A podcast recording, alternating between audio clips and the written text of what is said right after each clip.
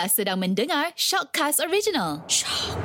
Assalamualaikum, selamat pagi, selamat berhujung minggu. Macam biasalah hujung minggu kita, kita bawakan satu topik perubatan setiap dua minggu sekarang ni, Jad, dengan pakar-pakar yang kita bawakan. Dan hari ni kita rasa beruntung sebab kita ada seorang pakar perunding urologi Hospital Serdang di bawah Kementerian Kesihatan Malaysia. Kita ada Doktor Arun Aruna Salam. Apa khabar, Doktor? Uh, selamat sejahtera, khabar baik. Apa khabar semua? Baik, sehat. Kita pun baik. Dah baik. Segak betul eh, Doktor, hari ni, Doktor. Chat, bukan saja hari ini. Hari-hari lain pun. Hari-hari lain pun. Okey, okey, doktor. Ah, hari ni kita sebenarnya kita nak berborak tentang uh, S I S. Mm, ah, mm, sebabnya mm. kalau bercakap tentang S I S, uh, boleh tak doktor terangkan dulu apakah itu S I S? Sebabnya saya pernah dua kali operasi mengidap sakit S I S dan mungkin ha. doktor boleh terangkan kepada mereka di luar sana apakah itu. Awak biar betul je. Betul. Saya selalu selalu kali. selalu orang bro kan. Awak mana ada S I S? Tapi betul lah. Okey, silakan doktor. S I S penyakit tu kan, S I S panggilan uh, eh. Okey. Hmm. Ya, sebenarnya uh, S I S ni bukan asing kepada kita semua. S I S ni biasa. Uh, SISnya sebenarnya S I S tu kantung air atau lendir. Itu saja definisi S I S. Ia boleh berlaku di banyak tempat organ dalaman kita dan juga di permukaan bawah kulit. So mm-hmm. apa yang terperinci adalah uh, kalau uh, organ sistem ada yang berlaku sekali, that means uh, jantina jantina dua dua kena, tapi ada yang khusus kepada lelaki sahaja. Oh. So sebagai pakar urologi, kita nak lebih khusus nak secara uh, khusus cakap terperinci kepada uh, golongan lelaki lah.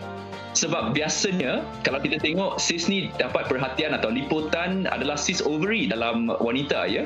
Betul. So, uh, saya, saya tak tahu Elizad uh, dapat S I S uh, di bahagian mana, tapi kemungkinan besar adalah S I S uh, yang uh, lebih kepada ovary. Betul. So, uh, lelaki pun penting. So, kita nak cakap sedikit mengenai uh, S I S di dalam sistem genitourinary lelaki hari ini. Oh, um, lelaki pun boleh kena eh, doktor eh? Boleh, boleh. Sememangnya boleh. Uh, gen, uh, lelaki, sebenarnya kita ada sistem genitourinary uh, lain daripada perempuan. Uh, yang yang mana kita dapat uh, spermatic cord yang boleh dikena S I S, scrotum atau kita punya kantung uh, yang di bawah yang memegang testis kita boleh dapat S I S. Uh-huh. Epididymal S I S. Uh, kadang-kadang uh, bila kita punya salur yang uh, men, uh, menyebabkan bendale semua keluar, kalau dia tersumbat boleh dapat S I S juga. Uh, urethra, itu salur kencing kita, uh, ya, bahagian depan uh, salur kencing boleh dapat S I S, atau uh, di sekitar salur kencing atau di dalam di atas permukaan zakar juga boleh dapat S I S. Oh, so, macam S I S banyak bahagian. Betul, banyak bahagian.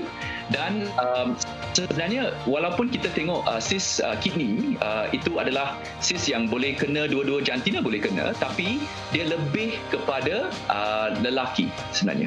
Hmm. So um, banyak banyak S I S sebenarnya kalau kita nak cakap pasal S I S tu banyak.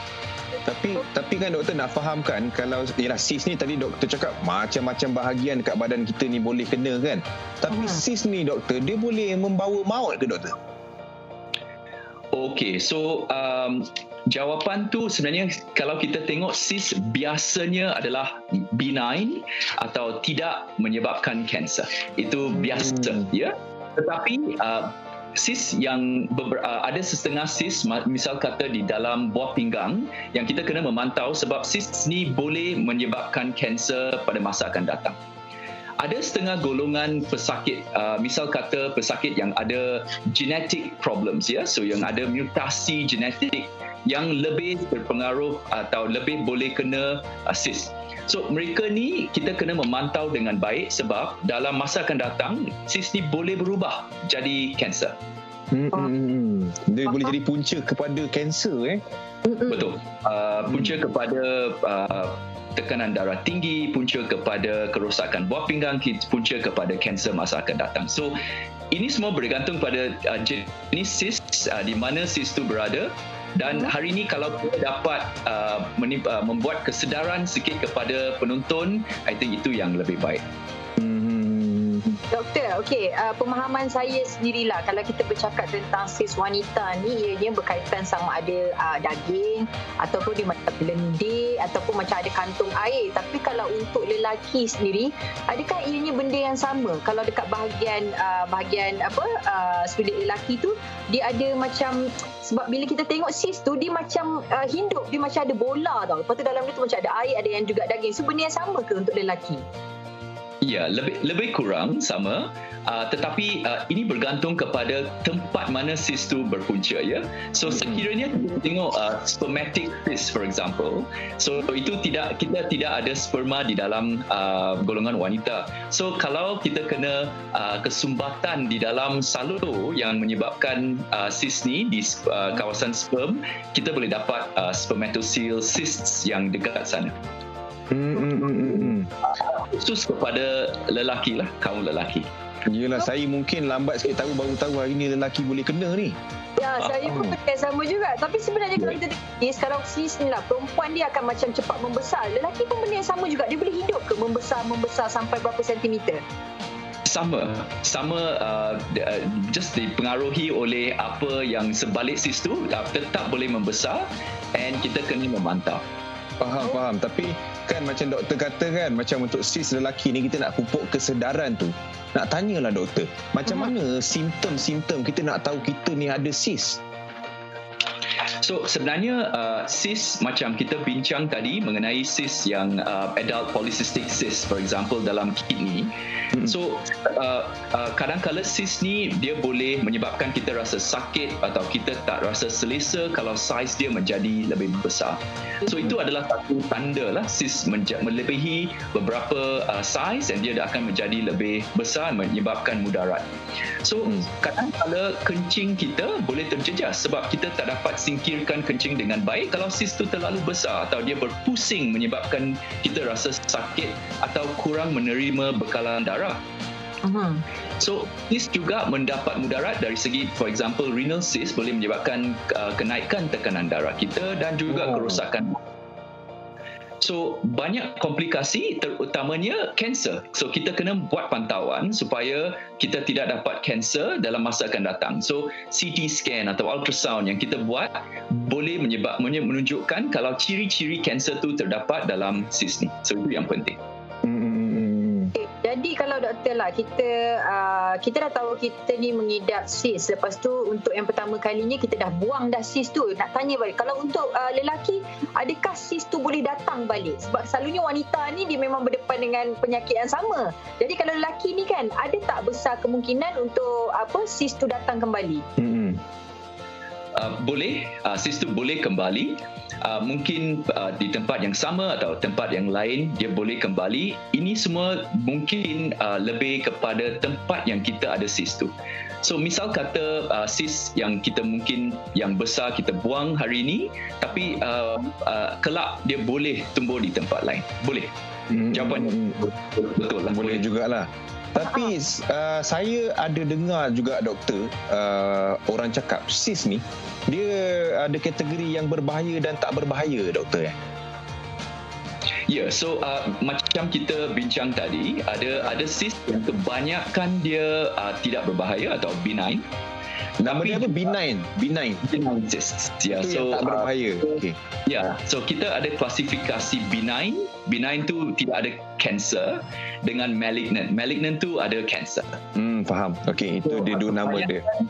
Nasib baik adalah benign cysts. So kita tidak men, tidak menjadi masalah. Tapi pantauan penting. Tapi ada setengah yang mempunyai ciri-ciri kanser. Faham, faham. That... Okay. Kalau ha. macam kita cakap lah tadi kan, sebabnya benda tu sis tu boleh datang balik. Tapi kita nak tahulah faktor utama yang buatkan benda tu boleh datang balik disebabkan kadang-kadang ada uh, orang kata genetik. Kita tak tahulah berkaitan dengan genetik ataupun pemakanan. Mungkin doktor boleh advise sikit kot. Setahu saya pemakanan tidak ada pengaruh lah untuk uh, ketubuhan sis, tapi saya rasa yang penting kita kena uh, menggalakkan mereka makan makanan seimbang uh, and jaga kesihatan uh, supaya itu adalah satu kadar yang kita boleh mengurangkan masalah masa depan. Ada setengah golongan berpendapat bahawa kita mengambil antioxidants dalam sajian sebagai sajian tambahan dalam makanan kita boleh mengurangkan sis, tapi ini pun uh, anggapan yang tidak ada bukti yang kukuh. So um, Pasien-pasien yang biasa kita tengok adalah uh, yang mereka kadang-kadang mempunyai mutasi. Mutasi daripada genes, uh, mutasi uh, beberapa genes yang tidak baik atau rosak yang boleh menyebabkan uh, ketubuhan ini berlaku. Hmm, tapi tadi kalau katanya kita dah tanya pasal uh, simptom-simptom dia dan uh, mungkin boleh dibuang, boleh datang balik, tak berisiko. Tapi macam mana kalau kita ni, kalau kita dah ada awareness, kita tahu yang sis ni boleh ada dekat lelaki, doktor. Cara untuk kita kurangkan risiko uh, terkena sis ni, doktor? Um, saya rasa uh, itu uh, ya, yang penting adalah kesedaran. So kita kena tahu uh, kadang-kala uh, mungkin kita bila datang untuk uh, check up, sebenarnya sis tu boleh wujud atau sudah ada di organ dalaman kita. Oh, penting kita kadang-kala tak sedar langsung, right? So itu sebab uh, medical check up uh, yang kita buat annual medical check up uh, selepas uh, umur mungkin dalam empat puluhan ke Uh, itu sangat penting. So kadang uh, se- sebenarnya kebanyakan ni adalah incidental finding. So bila kita tengok, kita mungkin tak rasa apa-apa, ya. Tapi secara uh, uh, pemantauan organ dalaman kita daripada buat ultrasound dan sebagainya, kita dapat mengenal pasti yang ada sis. So bila sudah mengenal pasti, then kita kena buat saringan. Saringan bukan saja saringan, tapi uh, uh, surveillance lah. Itu yang penting. Okay. Tapi bila uh, doktor cakap pasal saringan tu, kalau setahu saya sendirilah, kalau macam bahagian wanita ni kan, macam dia dah besar telur ayam ke, telur apa, macam besar bola tenis, dia dah kena major operation. Tapi mungkin uh, sekarang ni saya ada dengar teknik yang terbaru yang dia orang tembak sahaja kan sebenarnya untuk uh, apa pecahkan cecair ataupun darah tu. Tapi untuk lelaki, kalau mungkin ada yang macam dia orang kata ah ada sis takut nak buat major operation, mungkin ada advice daripada doktor selain daripada operation yang besar? So selain operasi yang besar, saya bukan pakar uh, sakit puan, so uh, di, secara drilling atau apa yang uh, dia buat, saya, saya bukan pakar sakit puan. Tapi untuk lelaki uh, ada beberapa cara minimally invasive yang kita ada sekarang lah. So uh, minimally invasive kita guna uh, pakar radiologi kita yang buat interventional radiology, yang di mana mereka boleh uh, gunakan ultrasound atau C T scan untuk uh, men, uh, men, men, men aspirate atau dia sumbatkan uh, satu jarum ke dalam sis tu dan cuba keluarkan air atau lendir yang ada di dalam. So itu adalah cara minimally invasive, tapi kita mesti ingat ini kena dibuktikan first kalau sis tu uh, dalam ruang yang boleh di aspirate atau di, di uh, buat minimally invasive therapy. Uh, Kadang-kadang tidak boleh, kadang-kadang kalau ada ciri kanser kita kena berwaspada juga. Tapi uh, uh, itu untuk mengelakkan daripada buat pembedahan. Tapi kadang-kadang pembedahan tidak dapat dielakkan, uh, kita kena tengok keadaan pesakit juga, sebab pesakit yang tidak uh, um, fit atau tidak ber, bermaya untuk buat operasi itu pun menjadi uh, kekangan kita. Faham, faham. Doktor, uh, saya nak tanya juga sebab doktor kata tadi lepas umur empat puluh katanya kena selalu buat regular medical check up, mungkin dalam tempoh setahun sekali, dua kali macam tu, doktor. Tapi sis ni ada ke risiko dia untuk golongan remaja? Um, setengah remaja, ya, tapi itu bergantung kepada uh, genetic problems lebih. Sebab mereka yang mempunyai syndromic problems atau genetic problems, uh, itu lebih kepada mereka yang golongan lebih muda. Uh, golongan yang lebih tua, uh, risiko pun akan meningkat. Risiko akan meningkat tu faktornya daripada pemakanan ke, lifestyle ke, macam mana, doktor? Uh, bila uh, well uh, ada aberrations yang berlaku bila kita dah tua, sel kita tidak seperti biasa. Um, kita ada setengah penyakit yang boleh uh, kita dapat lepas kita dah lebih tua. So uh, itu sebab uh, life expectancy kita semua mempengaruhi daripada uh, semua uh, sakit lah. So kita kena memantau. Faham, faham. Okay, jadi mungkin boleh advice sikit kot daripada doktor kepada uh, lelaki-lelaki terutama macam Hafni. Kadang-kadang dia takut nak jumpa doktor. Dia kata nak amalkan uh, ubat-ubat tradisional ke, boleh ke? Ha, kalau kita tongkonon katanya nak makan jamu lah, makan jumpa apa, ambilkan ubat tradisional. Herba-herba. Ah, herba-herba ni semua boleh ke doktor? Uh, saya memang doktor uh, modern medicine, right? So saya uh, mungkin tidak uh, mempunyai pengalaman yang luas di uh, bahagian alternative medicine atau uh, ubat kampung. Tetapi uh, modern medicine ni kita uh, memang ada evolusi yang yang terdapat sekarang yang kita fahami mengenai banyak masalah uh, pendalaman. So apa yang saya boleh nasihatkan adalah mengenai uh, uh, modern medicine yang saya belajar, dan saya rasa pantauan tu amat penting, kesedaran amat penting. Kita tidak boleh mengabaikan kesihatan, mesti kita buat uh, satu uh, routine examination uh, terutamanya untuk kesihatan kita, sebab kesihatan kita is everything. And um, and selepas uh, umur mungkin empat puluh, ada setengah orang nak lebih tua daripada tu empat puluh lima ke, mesti buat uh, saringan uh, sentiasa. Itu itu uh, nasihat saya lah. Kena selalu berjumpa dengan doktor lah, buat check up eh. Uh-huh. Ya, yeah. Jangan jadi tabu. Uh, mereka kadang-kadang rasa mungkin uh, seram atau serik atau tak nak datang. You know, uh, ada tabu nak jumpa doktor, tapi saya rasa ini um, amat penting. Terutamanya untuk kesihatan kita, amat penting. Betul. Faham, faham. Dia bukan dah sakit baru pergi jumpa, tak sakit pun kena check up juga ya. Betul. Lebih baik kita mencegah daripada kita merawat. Jadi kita berjumpa dengan doktor dulu, okey? Alright. Ada apa-apa lagi, Hafni? Uh, tak adalah, saya rasa saya dah faham yang itulah. Maksudnya kena buat regular check up. Huh? Uh, kalau umur dah semakin meningkat tu kena selalu ada. Tapi kalau yang remaja pun doktor, kalau ada rasa simptom-simptom tu cepat-cepat berjumpa dengan doktor eh doktor eh. Terutamanya sekiranya family ada history, kalau ada uh, uh, syndromic problem atau uh, genetic problem, um, kanser dan sebagainya. So mungkin saringan itu kena dipercepatkan untuk golongan yang remaja sekiranya keluarga dia ada uh, first line atau relatives yang lebih daripada satu, terutamanya yang ada masalah ni. Faham, yeah. Faham. Okey. Okay. Rasanya fahamlah sikit ilmu hari ni tentang S I S ni. Betul. Penga- uh, satu ilmu yang sangat baik untuk kita, sebabnya pemahaman saya, saya ingatkan S I S untuk banyak perempuan je ni. Ha. Kita tahu lelaki boleh kena juga. Hmm, hmm, hmm, hmm. Jadi terima kasihlah hari ini doktor sebab sudi kongsikan dengan kita dalam tempoh yang pendek dan sedikit pengetahuan yang yang mungkin berguna untuk kita semua rakyat Malaysia. Terima kasih doktor.